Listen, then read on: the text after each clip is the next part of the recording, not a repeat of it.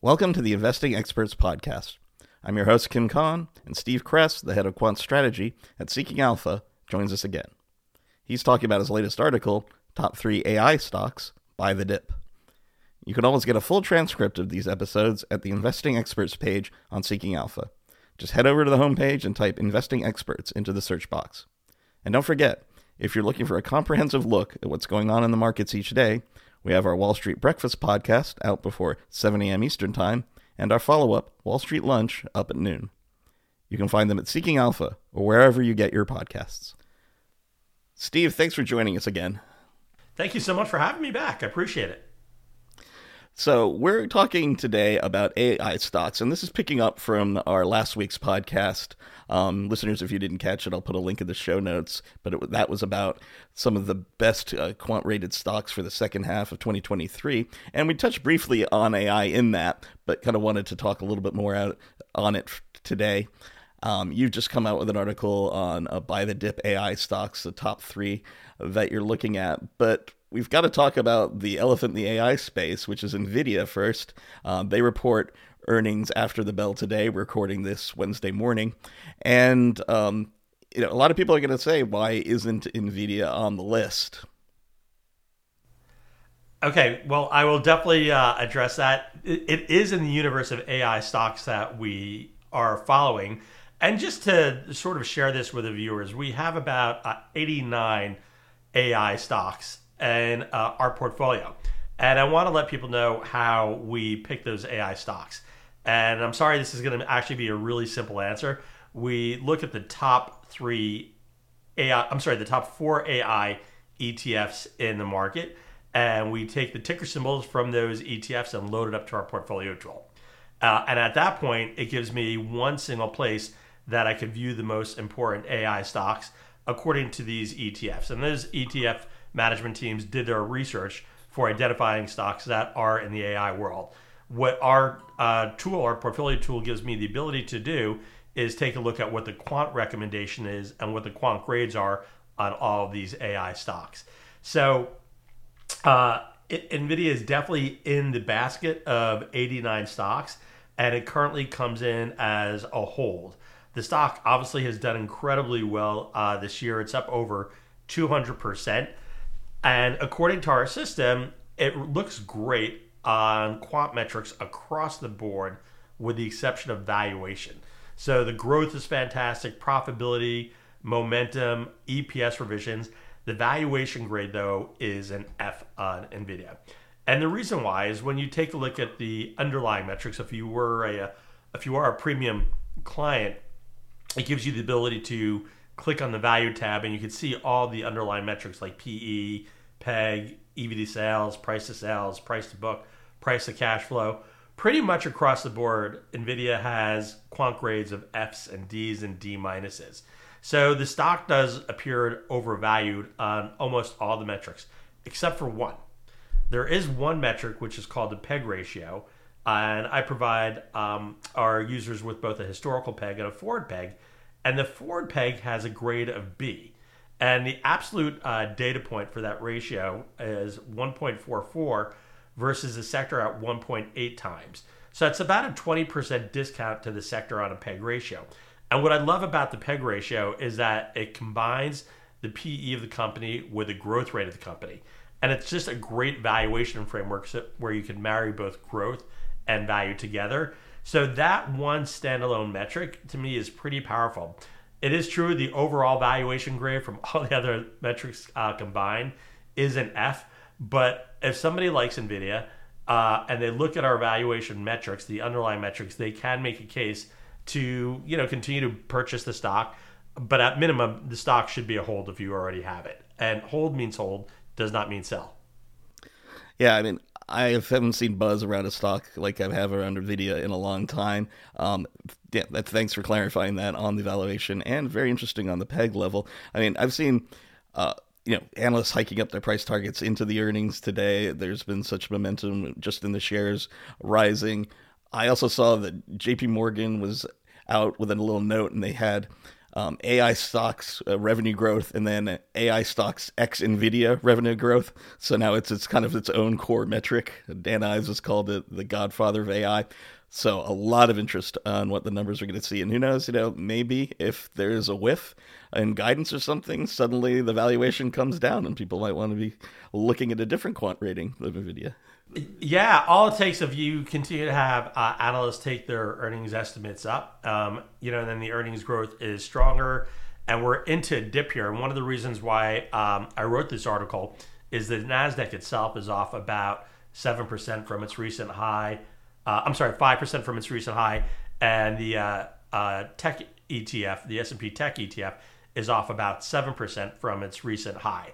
So a lot of these stocks have paused or come off a little bit, and that's why the valuations are like looking attractive for stocks that like have not looked attractive for in almost a decade. Now, having said that, uh, we've had a, a strong buy in Meta and Google for most of this year. Um, but it's actually been pretty rare over the last decade where we've had strong buys on these stocks. Meta, like if you went back a year ago, what a turnaround this company has. They were about to go down a huge rabbit hole with the metaverse and all the investment that they had been making into it. Uh, and lo and behold, as we come into this year, there's a bit of a reversion to the mean and the stock price. Um, the company sort of got religion, really cut back on their meta expenses, the metaverse expenses, and uh, started putting money back into their traditional businesses and AI. And boy, has the stock been rewarded. So our, our quant rating really changed uh, from where it was a year ago to having a buy earlier in 2023, and it's definitely worked out quite well. Uh, Google, we've had a buy on for a while, but again, uh, the point of the article I wrote today was to take advantage of this dip in the stock prices that we've had from the July highs, and with the Nasdaq coming off a little bit. So you've mentioned Meta and you've mentioned Google. That's two of the stocks on your uh, buy the dip list. There's a third, but it's on the cusp, right? It, it was, yeah. Unfortunately, it actually dropped to a hold today. We did write that in the article that it was on a razor's edge for the valuation grade. Um, but you know that that happens in the world of quant. You have to have you know ranges or distinct levels where uh, a switch is triggered and valuation tends to be a switch that gets triggered more often than not. And what we're simply doing is we're taking a look at all those value metrics and comparing it to the rest of the sector median, and we develop that score. And as anything with a score, you know, if you're taking a test in uh, school, you know, if you have uh, an 85 or a 95, you know, there's a threshold there where it goes from you know an A to an A minus to B plus quant has that same kind of threshold. So that's why I really encourage people if something drops from a strong buy to hold, you know, take a look at the underlying metrics. Hold does not mean sell. Uh, and I think, you know, if Amazon has analysts taking their numbers up for, into the remainder of the year, and we're still sort of in this dip that we, you know, traditionally find ourselves in in the September October period, it could still be a really good buying opportunity for uh, Amazon. Oh, you know what? Uh, there's something that you had mentioned. Uh, uh, you said you were reading about revenue growth for um, AI coming out of uh, J.P. Morgan. One of the cool things, and I don't want this to seem too promotional, but as I said, the way that I identify my AI universe is I took the ticker symbols from four major ETFs and I loaded it up to the portfolio tool. One of the great features on the tool is that there's pages for valuation, growth, profitability, and performance. And if you click on the growth page, it will show you for all these companies, all 89 companies, uh, what the revenue growth is year over year, what it is forward, what the EPS growth is, um, what the EBITDA growth is, net income growth. So you could actually witness yourself. You could read that JP Morgan article that probably filters out a couple names, but you could load up your own universe of stocks, and it could be anything from AI to drone stocks to cybersecurity to uh, water utilities. And in that portfolio tool, you'll be able to take a look at uh, those styles such as growth and value and profitability and see all the numbers, you know, right there firsthand. Yeah, that's a huge help in making stock picking decisions. You know, take the research and then use the tools is something that is a great combination for that you have when you're on on Seeking Alpha. Um, I just want to ask about something that's brought up in the comments section of the article already. It's only been up for a few hours, but there's already a big discussion going on. Um, we get a lot of great ideas from our comments section in the articles and a lot of good analysis in there too. Um, they're asking why Microsoft didn't make the cut. Uh, big AI name. Yeah, so um, no question about it. Uh, you know, the stock has had a fairly good year. That's up about 35% as well. And as a number of these other stocks, it's come off from uh, the July levels. So the uh, factor grades that we look at and there are five core factors are value, growth, profitability, momentum, and EPS revisions. Uh, the stocks that we have have pretty strong factor grades across the board. Microsoft has an F on valuation and a C on growth and a C for the EPS revisions. So there are three factor grades out of the five that are sort of average to weak. Um, and that's why it did not make the top of the list. Makes sense. All right. Um, is there anything else you wanted to add about the AI sector before we switch gears a little bit? Yeah. Um, I I would say you know in regards to the AI sector, you know a lot of people weren't really even considering the sector uh, two years ago, let alone even last year, and this year it's really come into its own. Uh, one of the things that I like about looking at these 89 or 90 stocks, and we'll probably continue to add to them as the ETFs expand their universe, that unlike uh, when we were sort of in the tech um, era and the tech bubble, many of those companies did not have earnings, let alone even revenues. What is really fantastic about the AI era is you have some major corporations, some of the largest in the world, that are able to implement and facilitate AI quite quickly.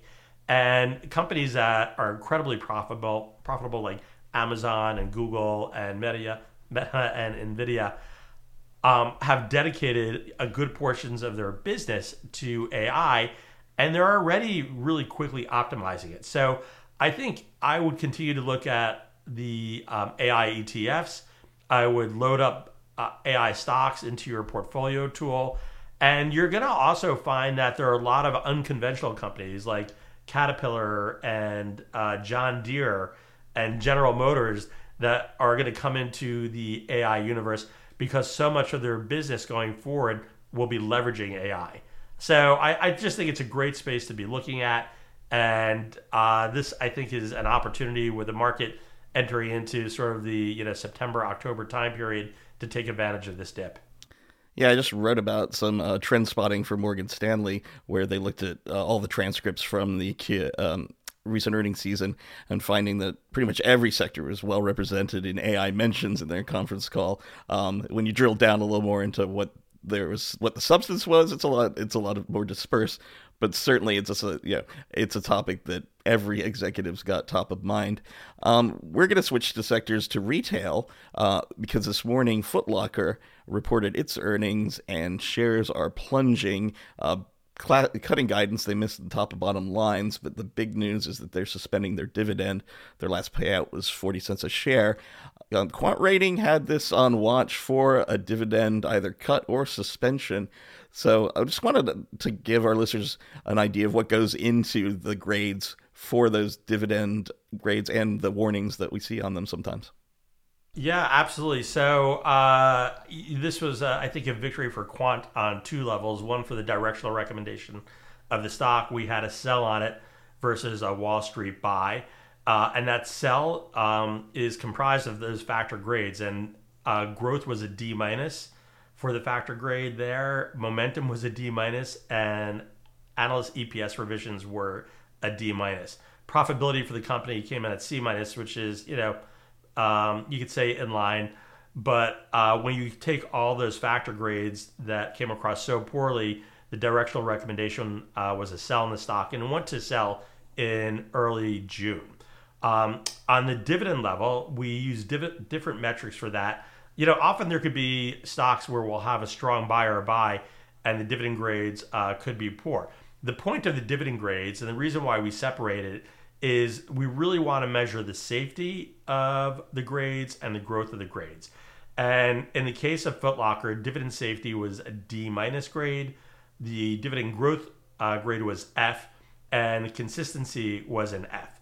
So if you could take a deeper dive when you're on the stock page and you go to the dividend grade card, you can click on uh, safety and it will show you the underlying metrics. So there are a number of underlying metrics that um, contributed to that overall D minus. The dividend payout ratio was high. That grade was a D, and the uh, absolute number was 62% versus the sector at about 30%. Uh, so the dividend payout did not look good. The cash flow payout ratio was a D as well. Um, our measurement there, the absolute data point was 36.9% versus the sector at about 19.9%. So again, that metric was weak. Dividend coverage was weak at a D minus. Uh, then we have some, you know, not quite proprietary but unique features that we look at for dividend safety, which is the 60-month capital asset pricing model. That was a D. Uh, sustainable sustainable growth rate was a D, and the percent of total downward DPS revisions was a D minus. So all of those underlying metrics uh, contributed to the overall dividend safety grade of D minus. And what's really important to know is historically we have a very very good track record with these dividend safety grades. So if you were to look at the grades, um, and the stocks had anywhere from an A plus to A minus for that dividend safety grade. Historically, going back to 2010, 99% of dividend cuts could be averted if you had stocks that scored A plus to A minus. Uh, conversely, 93% of all stocks that cut their dividend had dividend safety grades of lower than C plus to F. And uh, in fact, 67% of all stocks that cut their dividend have a dividend grade of F. So the the grades have some substance to it. It's definitely worth paying attention to. Uh, you know, it's not a 100% guarantee, but we measure metrics. Uh, we measure the metrics compared to the sector. And when you take a look at this on a historical basis, it's a very powerful tool. Definitely. And I can remind our listeners that on Seeking Alpha, you can screen using those grades. You can screen for dividend safety. You can also screen for stocks like Footlocker, where quant rating is at a sell against the rest of Wall Street, which is at a buy. Um, something to look out and maybe snap up some opportunities. So, Steve, that's all we got time for. Thanks so much. Really appreciate you joining us again. Yeah, great to be here, and uh, I hope to be back soon. Thanks for listening to the Investing Experts Podcast. Nothing on this podcast should be taken as investment advice of any sort. At times, myself or my guest may own positions in the securities mentioned. For full access to transcripts, as well as analyst ratings, stock quant scores, and dividend grades, subscribe to Seeking Alpha Premium at seekingalpha.com slash subscriptions.